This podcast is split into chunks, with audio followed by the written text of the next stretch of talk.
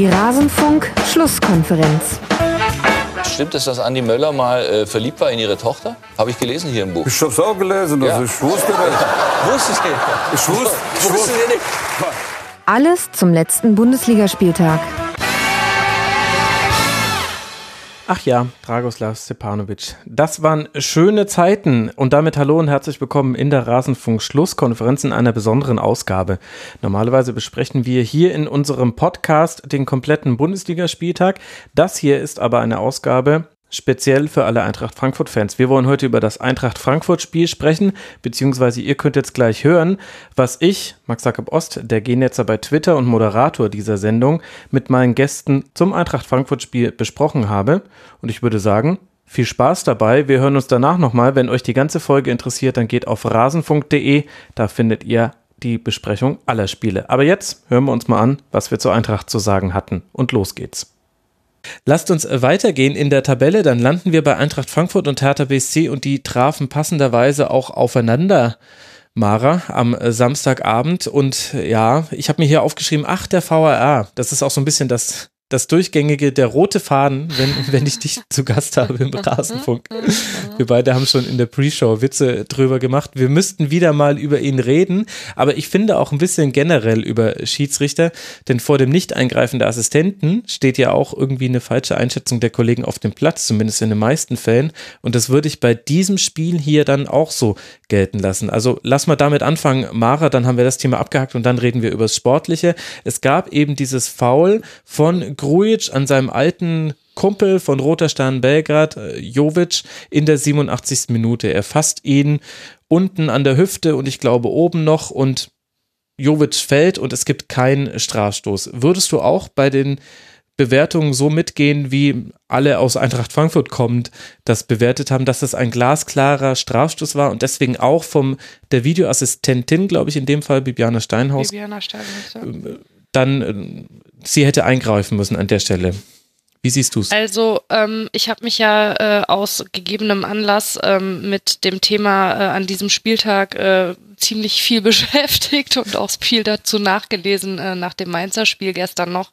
Ja. Und ähm, völlig unabhängig von der Situation glaube ich, dass das Hauptproblem mittlerweile tatsächlich äh, sich hier in diesem Reizthema klare Fehlentscheidung halt verbirgt, weil Ja. überhaupt niemand mehr in der Lage ist, irgendwie einzuschätzen, wie klar muss jetzt klar eigentlich sein. Ich meine, das hört sich ja alleine schon völlig behämmert an, aber das ist tatsächlich die Grundproblematik, ja. Also ähm, ich habe das Gefühl, dass mittlerweile bei sowohl den Schiedsrichtern auf dem Platz als auch den Schiedsrichtern im Kölner Keller da eine gewisse, ja, weiß nicht, Verunsicherung da ist oder dass jeder sich irgendwie so ein bisschen auf den anderen verlässt. Und ähm, klar, also aus Frankfurter Sicht äh, kann ich das absolut nachvollziehen, dass man sich in der Situation darüber ärgert. Und äh, ich konnte auch, also da kommen wir später noch dazu, gestern einigen Ärger bei Hannover nachvollziehen. Aber ähm, man muss, glaube ich, nochmal grundsätzlich halt drangehen, wie die miteinander kommunizieren sollen, weil es Mhm. momentan einfach kein zufriedenstellender Zustand ist.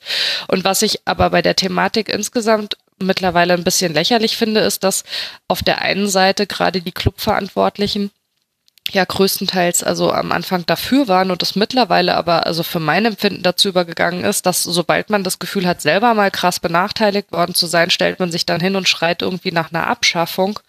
Also insgesamt finde ich, äh, tut man dem Fußball damit, wie das aktuell gehandhabt wird, keinen Gefallen und muss da, glaube ich, nochmal echt im Großen dran gehen, wenn man möchte, dass es eine tatsächliche Verbesserung bringt.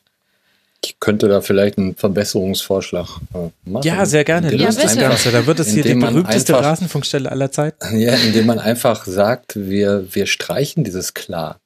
Weil Fehlentscheidung Ja. sagt ja vom Wort her schon, es ist eine falsche Entscheidung. So, der Schiedsrichter gibt keinen Elfmeter für Frankfurt. Es war aber einer, weil Grujic Jovic umgerissen hat. Mhm. Also ist es eine Fehlentscheidung, also muss der VAR eingreifen. So, jetzt sind wir bei Mainz. Mateta legt eine Schwalbe hin, der Schiedsrichter gibt Elfmeter und bleibt bei dem Elfmeter. Das ist eine Fehlentscheidung, muss der Elfmeter zurückgenommen werden. Also, das, ob das klar ist oder nicht, Fehlentscheidung sagt, die Entscheidung war falsch. Und in den beiden Fällen war die Entscheidung falsch. Das sage ich aber jetzt.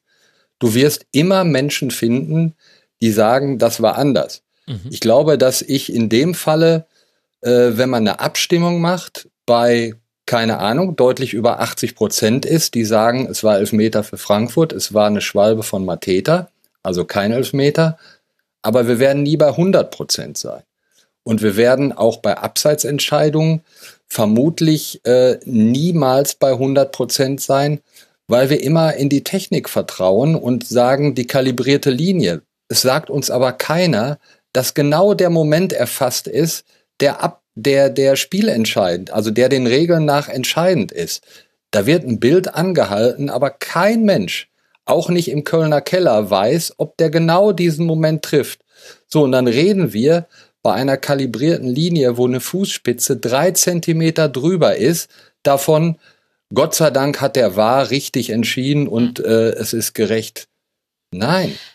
Ah, Um, um diese Diskussion, also wir brauchen nicht darüber reden, äh, ob der, äh, ob das zurück, natürlich wird das nicht zurückgenommen. Der Wahr wird kommen, es wird ja jetzt sogar in der Champions League eingesetzt, er wird in der Premier League eingesetzt.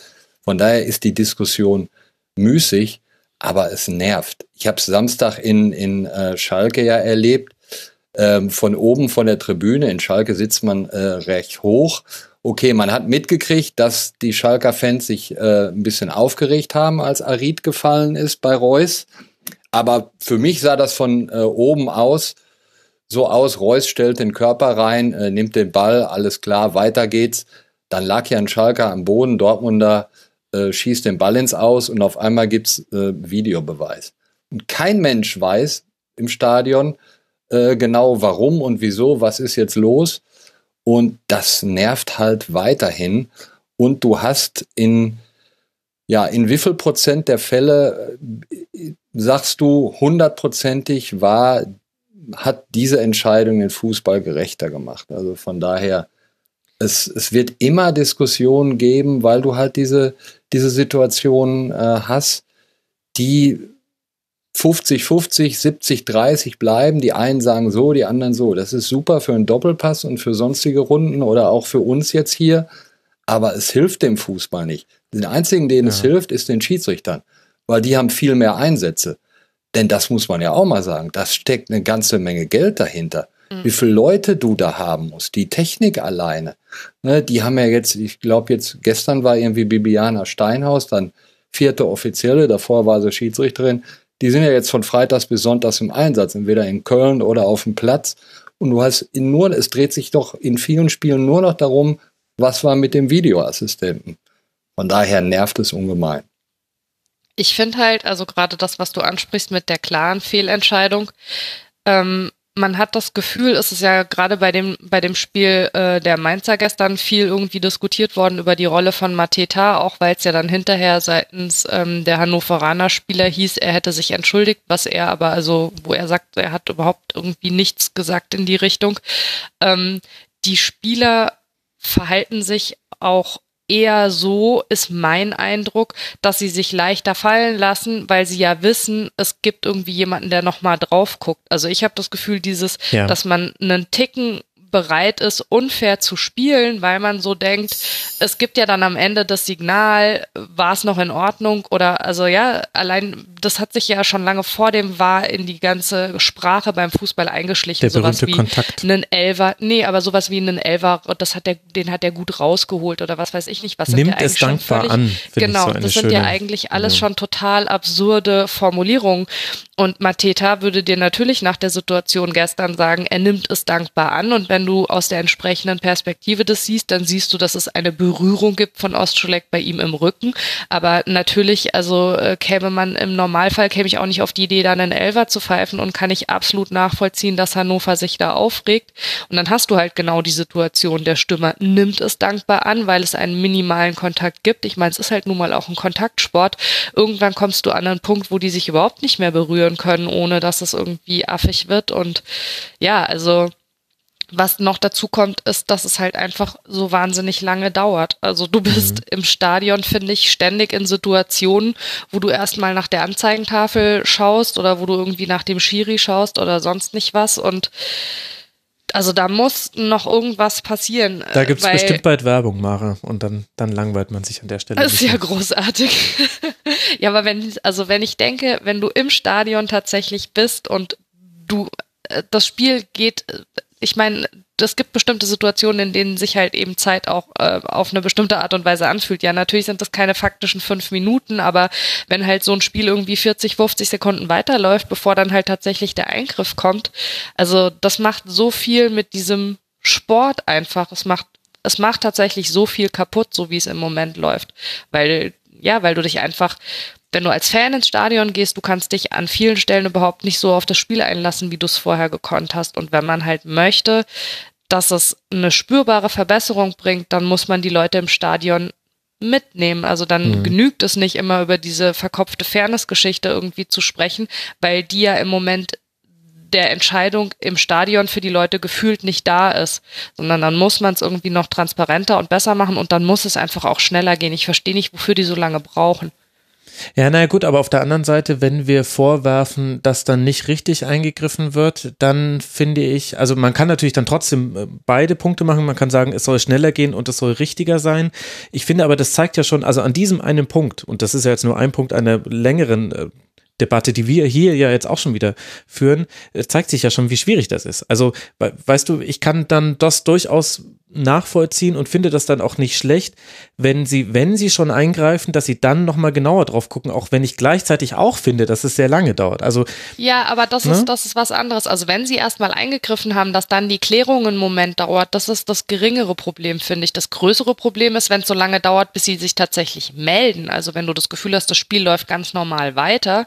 Und ja, aber dann wird das Spiel ja Minute- noch öfter unterbrochen, wenn Ja. du ihnen da die Zeit nicht gibst. Also, weißt du, dann, dann, dann muss es jetzt fast dann Ist schon schon ich standardmäßig sag- so sein, dass, Ich sag nicht, dass ich die Lösung dafür habe, Mhm. aber das ist tatsächlich das, was, finde ich, für die Leute im Stadion die schwierigste Situation ist. Du hast irgendwie so eine Geschichte wie im Derby Dortmund-Schalke oder du hast so eine Geschichte wie das vermeintliche Mainzer Tor gestern Ja. gegen Ende. Mhm. Und ja, also ich meine, das kriegst du nie wieder zurückgenommen. Das komplette Stadion steht irgendwie Kopf und es dauert einfach eine gefühlte Ewigkeit, bis da mal jemand irgendwie winkt und sagt, äh, nee, Entschuldigung.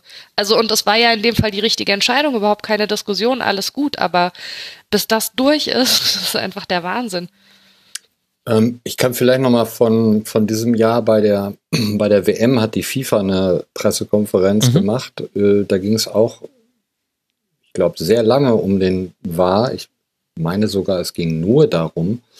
Ähm, da haben die anhand von vier Spielen, was mich sehr gewundert hat, äh, weil die FIFA ist ja auch nicht unbedingt für Transparenz bekannt, die haben äh, den, den Wahrraum gezeigt und auch noch nicht mal die Tonspur äh, weggenommen. Das heißt, du hast alles mitgekriegt, wie das da ablief.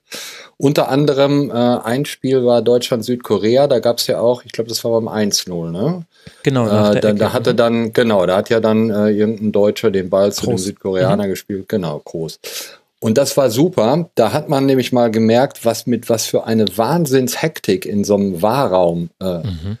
äh, es zugeht. Ist natürlich ein bisschen andere Situation, weil du hast äh, Schiedsrichter aus verschiedenen Ländern. Da waren so zwei, drei Sachen dabei, wo, wo die Schiedsrichter sehr schlecht eigentlich Englisch gesprochen haben oder die Leute, die da gesessen haben. Das dürfte in der Bundesliga ja nicht das Problem sein. Aber da muss ich, äh, auch wenn ich es eben gesagt habe, das dauert lange, das ist wirklich äh, dann gefühlt. Ähm, die sind schon sehr hektisch da und versuchen sich sehr schnell da ähm, einen Überblick zu verschaffen. Aber wenn du gerade wenn du verschiedene Perspektiven, du musst ja dann dem, der in der Regie sitzt, sagen, jetzt zeig mir nochmal dies und ich will nochmal das, dann musst du mit dem Schiedsrichter kommunizieren. Aber auch da nochmal ein Verbesserungsvorschlag, zeigt es doch einfach auf den Videoleinwänden. Genau. Das Wenn du es gestern in so Mainz, so, ja. dann hören die Leute auf zu jubeln und sehen auf Genau. der Videotafel, oh, okay, es ist abseits, Signal. weiter geht's. Und vor allen Dingen, du hast ja auch den Effekt, äh, dass die Zeit damit überbrückt wird. Die Leute werden unterhalten, indem sie Fußball sehen. Ja, Ja. du hast, äh, wie beim, beim Tennis, beim Tennis finde ich das super, diese Challenge. Ne? Da gibt's ja sogar rhythmisches Klatschen und dann, dann wirst du damit unterhalten. Äh, das ist im Fußball so natürlich nicht möglich, weil schwarz oder weiß gibt's dann da halt in vielen Situationen nicht. Aber warum wird das nicht gezeigt? Ich finde das sogar ziemlich schlimm, weil das Argument ist ja wohl, dass du damit irgendwie die Emotionen rausnehmen willst. Was haben diese Leute da bei der DFB, beim DFB und DFL eigentlich für Vorstellungen von Fußballfans? Meinen die eigentlich, da würden wilde Horten dann Zäune einrennen und aufs Feld stürmen, weil auf der Videoleinwand irgendwie zu sehen ist, dass es vielleicht doch kein Elfmeter war? Oder also finde ich Wahnsinn. Wirklich. Das nicht zu machen, wo doch jedes Stadion hat doch inzwischen Videoleinwände. Mhm. Soll ich dir die Gründe dafür nennen? Denn die Bitte. wurden ja genannt bei der Pressekonferenz vor Beginn dieser Bundesliga-Saison. Ich habe es jetzt nochmal rausgesucht.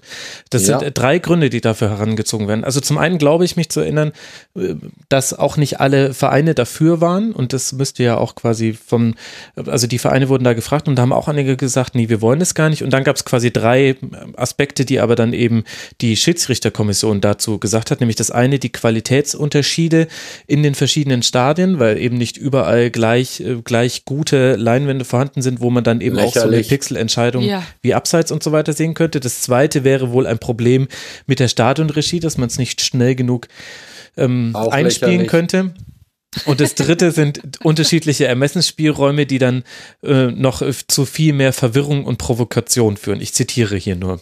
Das ist doch ja, alles Quatsch. Gut. Vor allen Dingen, es geht ja auch nicht darum, dass die Zuschauer im Stadion dann irgendwie aufgrund dessen, was auf der Leinwand passiert, ja. entscheiden sollen, was irgendwie, wie es weitergeht, sondern es geht ja nur darum, es ist wie wenn du im Zug sitzt und dir wird irgendwie gesagt, der Zug muss leider irgendwie eine halbe Stunde auf freier Strecke halten und dann fahren wir irgendwann weiter und keiner sagt dir, was eigentlich los ist. Oder wenn du im Stau stehst und du weißt genau. nicht, gab es einen Unfall oder ist es Feierabendverkehr, du willst doch einfach nur einbezogen werden in den Prozess. Wenn du in diesem Stadion drin bist und das Spiel wird unterbrochen, ich meine, mittlerweile schaffen sie es ja zumindest, dass sie also das Ergebnis der Überprüfung dann halt eben über die Leinwand bekannt geben. Das ist ja schon mal ein kleiner Fortschritt, ja. dass man überhaupt mitbekommt, was passiert ist.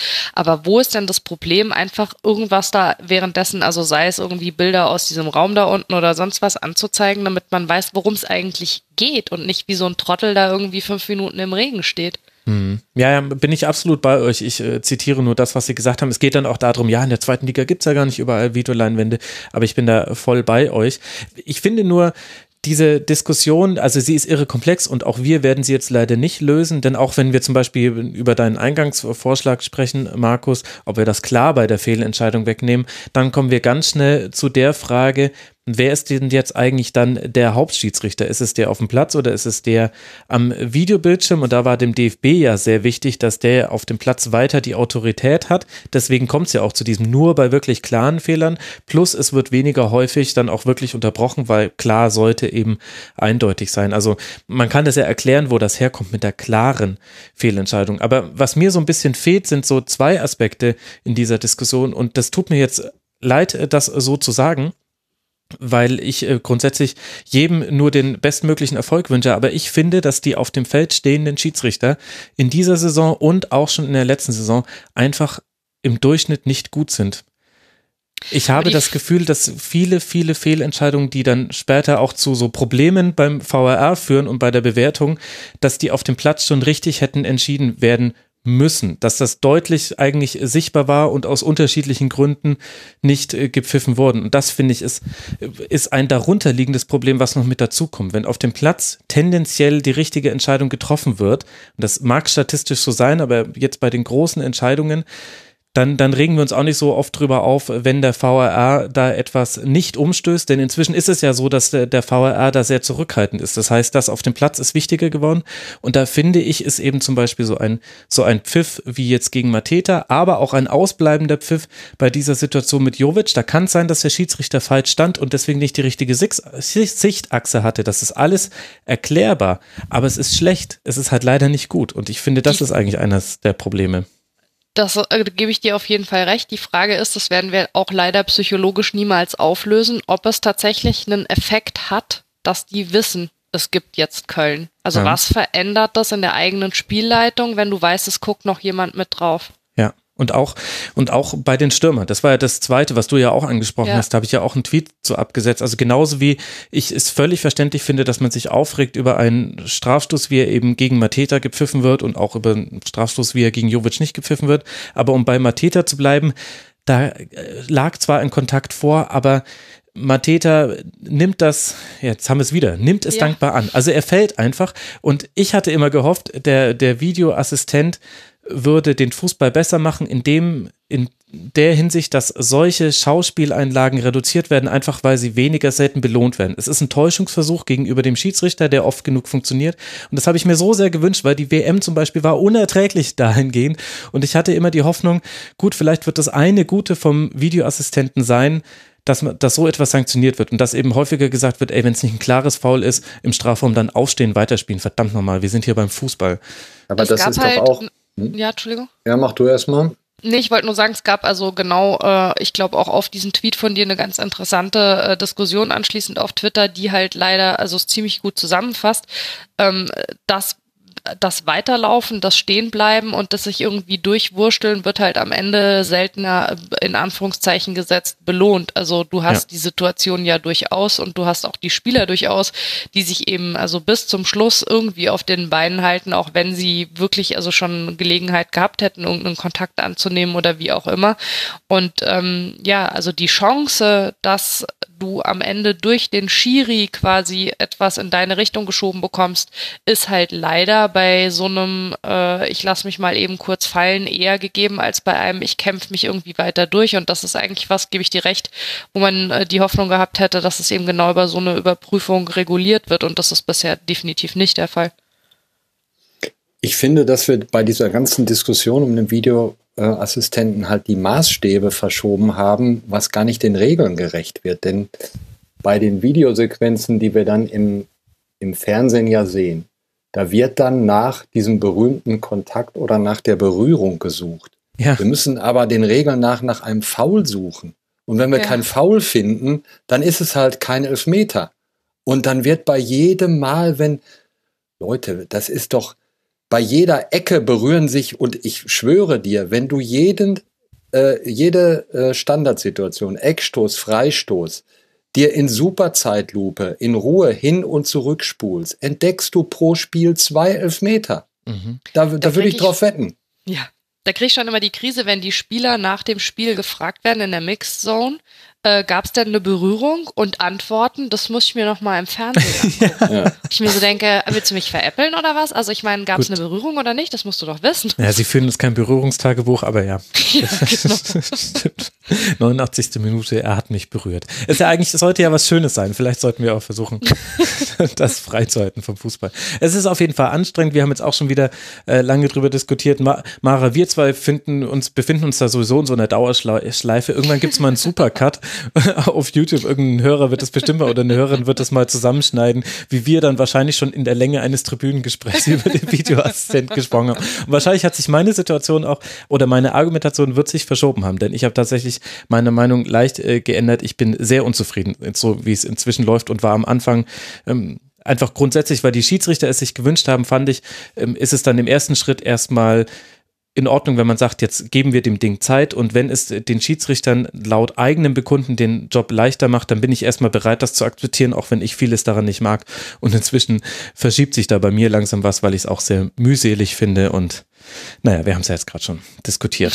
Max, gönnen wir noch 20 Sekunden Na dazu, klar. weil mir, ich meine nämlich, äh, dass dieser, diese Minuten, die es dauert, bis dann manchmal eine Entscheidung fällt, auch zu Recht, äh, schneller geht's halt einfach nicht, dass die dann nachgespielt werden. Die anderen äh, Gründe, die es für eine Nachspielzeit gibt, die fallen dann aber unter den Tisch. Ja, guter Also Punkt. ich glaube, diese Minuten, die kosten an effektiver Spielzeit viel zu viel, weil wir haben ja nach wie vor in der Bundesliga diesen Standard, erste Halbzeit eine Minute, zweite dann drei oder vier. Mhm. Und ähm, äh, wir kommen ja zu dem Spiel noch, aber ich habe das halt im Real Life geguckt und dann da habe ich mal auf die Uhr äh, gesehen. Alleine äh, bei, bei Werder gegen Düsseldorf, da nach den Trouble nach dem Elfmeter, Ja. da gab's äh, anderthalb Minuten Pause während des Spiels. Ja? Nur alleine in dieser Szene. Und wenn du bei, bei beispielsweise diese Funktion im Eurosport-Player des plus 30 Sekunden, wenn es eine Ecke gibt für eine Mannschaft Dann und kannst du gehst plus auf 30 plus machen. 30 Sekunden, Ist dann ist es nicht immer so, dass die schon ausgeführt Mhm. wurde. Ja, das Ja? ist völlig korrekt, ja, das stimmt. Das äh, fällt mir der, als jemand, der früher, als es die Funktion bei Sky Go noch gab, sehr viel im Real Life gesehen haben. Das ist mir ganz häufig aufgefallen. Das ist, wenn nachts habe ich da auch immer auf vierfache Geschwindigkeit und dann kurz bevor der Eckballschütze in der Großaufnahme zu sehen ist, dann hat er sich nämlich den Ball hingelegt, dann wieder auf langsam und dann ist man genau zur Ecke wieder auf dem Live-Bild. Aber ich finde auch tatsächlich, dass Nachspielzeit mittlerweile mit all diesen Veränderungen ein Riesenthema ist, weil für das, was mittlerweile alles an Diskussionen und so weiter auf dem Platz passiert, wird insgesamt viel zu wenig nachgespielt und ich finde, das müsste man viel konsequenter machen. Dann sollen sie eben nach jeder ersten Halbzeit vier Minuten und von mir aus nach der zweiten sieben Minuten nachspielen lassen, wenn es die Unterbrechung dementsprechend gab. Aber dass man da immer noch so gefühlt irgendwie über den Daumen gepeilt vorgeht, finde ich also sowieso extrem schwierig. Ja, Netto-Spielzeit wäre da tatsächlich mal ein interessantes Experiment. Ja. Wird ja auch schon, wer war das? Marco van Basten ist doch, glaube ich, dafür zuständig bei der FIFA oder UEFA, der hat dahingehend auch schon mal einen Vorschlag gemacht, genauso wie dass ein Einwurf auch mit dem Fuß ausgeführt werden darf. Das wird jetzt dann mhm. getestet bei irgendwelchen Jugendturnieren, dann kommt auch sowas raus, wie dass eine Mannschaft mal beide Tore verteidigen muss. Wer jetzt nicht weiß, worum es geht, google das einfach mal, gibt es einen sensationell guten Wikipedia-Eintrag dazu, der genau erklärt, warum da wann welche Mannschaft welches Tor verteidigt hat. Die Regel wurde dann nicht mit äh, übernommen. So. Dann aber bitte auch gleich mit googeln, warum Marco van Basten inzwischen nicht mehr in dieser technischen Kommission der FIFA sitzt. Oh, der Markus. Da, da fängt er mich gleich wieder ein. Nee, das musst du mir dann jetzt kurz erklären, weil das weiß ich selber das, nicht. Das interessiert mich. Das weiß ich auch nicht. Ich denke so. mal, dass er mit seinen Vorschlägen äh, auf taube Ohren gestoßen ist und deshalb nicht mehr da ist. Das ist aber jetzt alles wirklich äh, aus dem mhm. Kopf. Also können wir vielleicht im Hintergrund äh, gleich tatsächlich mal jemand, der gerade nicht spricht, googeln. Ich meine aber, ich hätte letztens eine Pressemitteilung gesehen, dass äh, Marco van Basten die FIFA-Kommission da verlassen hat. Ja, ich finde jetzt bei ersten äh, Versuchen nichts, aber ich äh, reiche das weiter an Colinas Abend, die, die, man ja sowieso uneingeschränkt empfehlen kann an dieser Stelle und dann. Ich dachte an deine Sekretärin. Also erstmal könnte es ja auch ein Sekretär sein. Und ja, soweit ist es dann leider noch nicht mit dem Ruhm des Rasenfunks. Dann hätte ich ja auch den oder diejenige dafür anstellen können, dass sie darauf achtet, dass man Sky Receiver die, die Aufnahmen macht und nicht eben einfach sich aufhängt, so wie er es jetzt irgendwie an jedem zweiten Spieltag tut. Naja, der Support hat schon von mir gehört, vielleicht antworten sie irgendwann auch noch. Tut mir In leid für alle, nein. die ich bei, ja, tut mir leid für alle, die ich bei Sky kenne, die sich auch wirklich da bemühen, auch tatsächlich hinter den Kulissen, dass das äh, besser wird. Es tut mir sehr leid. Ich weiß, ihr macht einen sehr guten Job, aber manche andere Dinge funktionieren leider bei euch im Laden nicht. Wir reden vielleicht dann jetzt doch, ich mache jetzt doch nochmal ein neues Kapitelmärkchen für dieses Berlin gegen Eintracht Frankfurt Spiel und werde ein eigenes äh, VRR-Kapitel reinmachen in diese Sendung. Dann lassen wir uns jetzt an der Stelle dann doch übers Sportliche sprechen. Wir haben das jetzt eingeordnet, hätte einen Strafstoß geben müssen, können, war auf jeden Fall sehr, sehr in, in, es wäre in vielen Parallelwelten ist dieser Strafstoß gepfiffen worden und nur in dieser einen oder in sehr, sehr and, wenigen anderen Realitäten wurde er nicht gepfiffen und so war es eben dann ein 1 zu 0 von Hertha. Markus, die sich ja aber auch ganz gut auf Eintracht Frankfurt eingestellt hatten, wie ich den Eindruck hatte. Also man hat es zwar nicht geschafft, den Flügelfokus komplett rauszunehmen bei Eintracht Frankfurt, aber gerade Kostic hat von seinen vielen Hereingaben sehr, sehr wenig an den eigenen Mitspieler gebracht. Und ansonsten hatte ich den Eindruck, das war nicht unbedingt das schönste aller Spieler von Hertha BSC, mit Ausnahme von Grujic, aber sie waren sehr gut darauf vorbereitet, wie man Eintracht Frankfurt bespielen kann. Ja, das gehört ja zu den äh, Stärken von Hertha unter Paul Dardai, dass sie immer sehr gut auf den Gegner vorbereitet sind. Mhm. Und das waren sie äh, diesmal sicherlich auch. Haben ja auch wirklich gute Leute, die so gar nicht äh, großartig auf dem Rad. Gut, der Meier, der wird jetzt äh, schon seit längerem als künftiger Nationalspieler auch gehandelt. Aber Toranu, äh, Toru Nariga finde mhm. ich also auch einen sehr, sehr äh, guten Innenverteidiger, ja. den man jetzt auch noch gar nicht so kennt. Krujic ist natürlich eine super Verpflichtung. Und äh, die sind halt, der ist halt auch defensiv äh, ziemlich gut. Plattenhardt war gegen Frankfurt richtig gut in Form.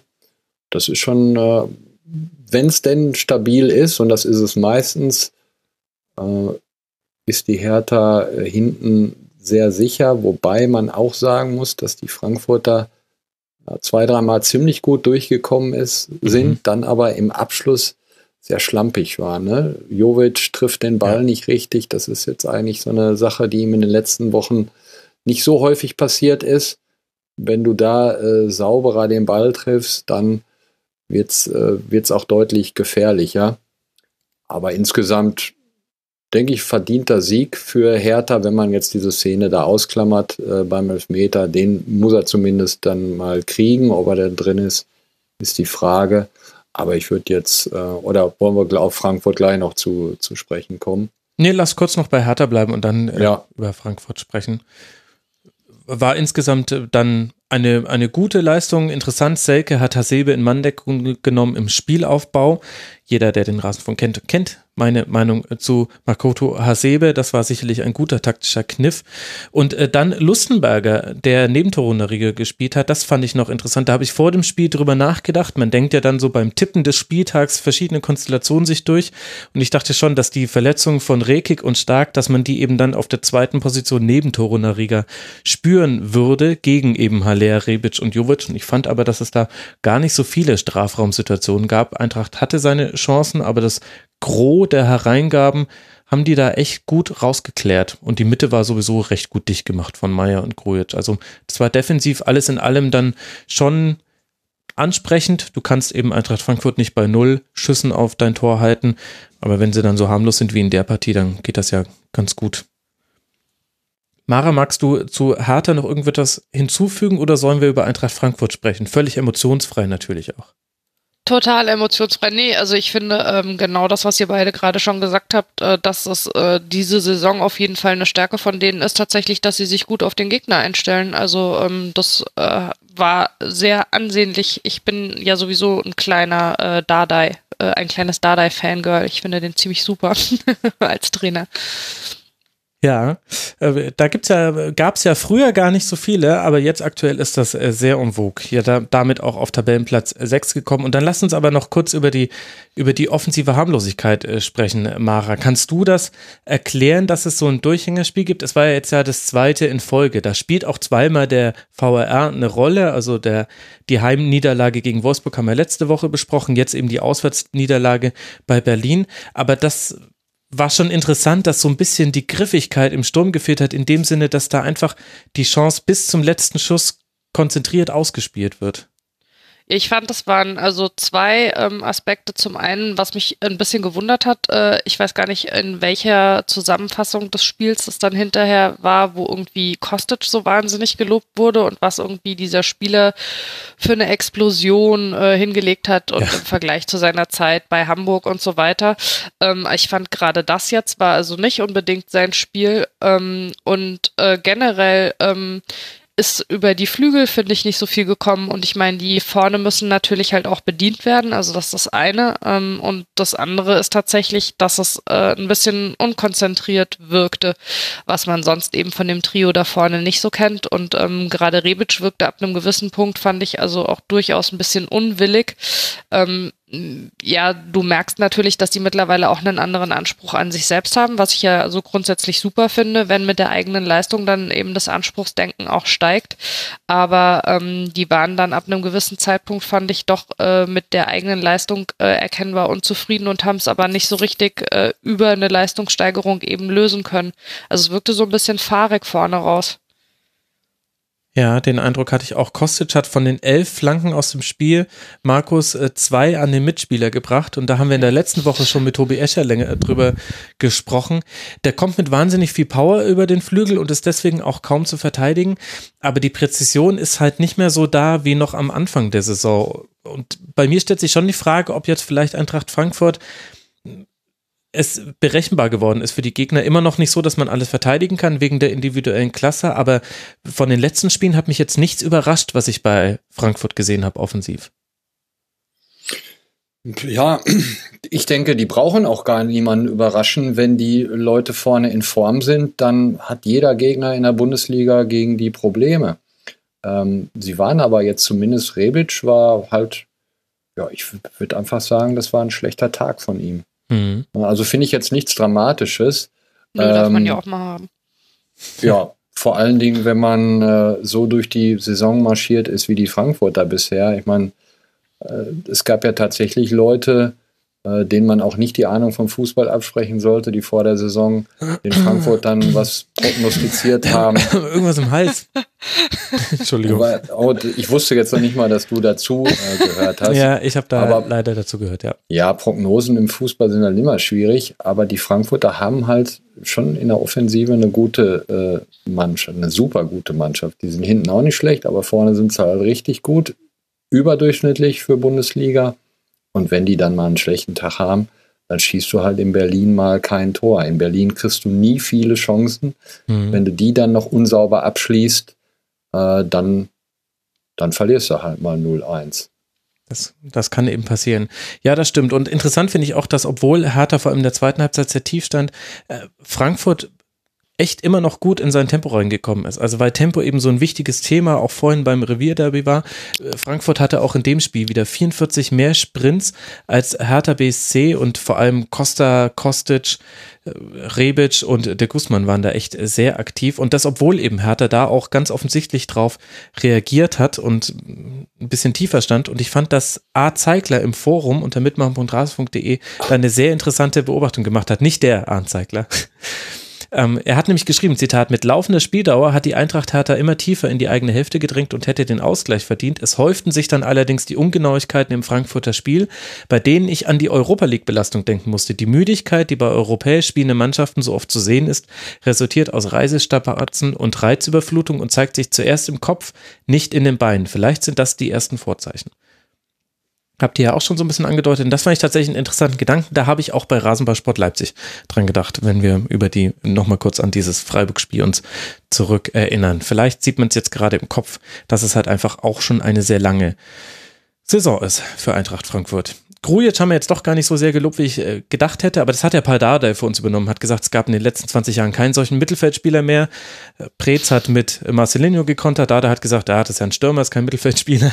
Okay, herzlichen Dank für diese Diskussion. Definitiv hat er, hat er aber eine sehr, sehr gute Phase und alle Hertha-Fans werden sich natürlich darüber freuen, genauso wie alle Liverpool-Fans, denn er ist ja ausgeliehen von Liverpool So nämlich. nach Berlin. So nämlich, genau, Markus. Da hat er, da hört man das Grinsen durch die Leitung bis hier runter nach München. Für Hertha geht's jetzt weiter dann bei Stuttgart, dann zu Hause gegen Augsburg und dann in äh, Leverkusen.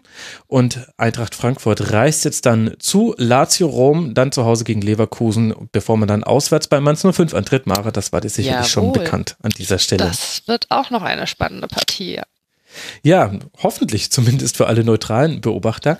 Aber bildet uns ja auch die goldene Brücke, Mara, dass wir jetzt dann mal etwas länger über Mainz 05 und am Anfang aber auch noch Hannover 96 sprechen können.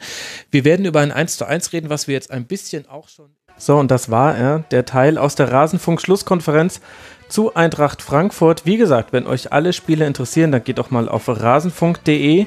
Da findet ihr unsere ganze Spieltagsbesprechung und noch viel mehr. Wir sprechen auch immer wieder über europäische Top-Ligen. Wir sprechen über zeitlose Themen des Fußballs. Hört mal rein im Rasenfunk. Ansonsten hören wir uns sehr gerne wieder, wenn ihr mögt, hier an diesem Ort und an dieser Stelle dann wieder zur Eintracht Frankfurt. Macht's gut. Ciao.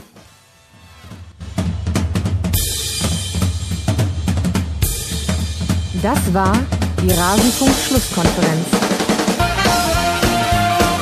Wir gehen nun zurück in die angeschlossenen Funkhäuser.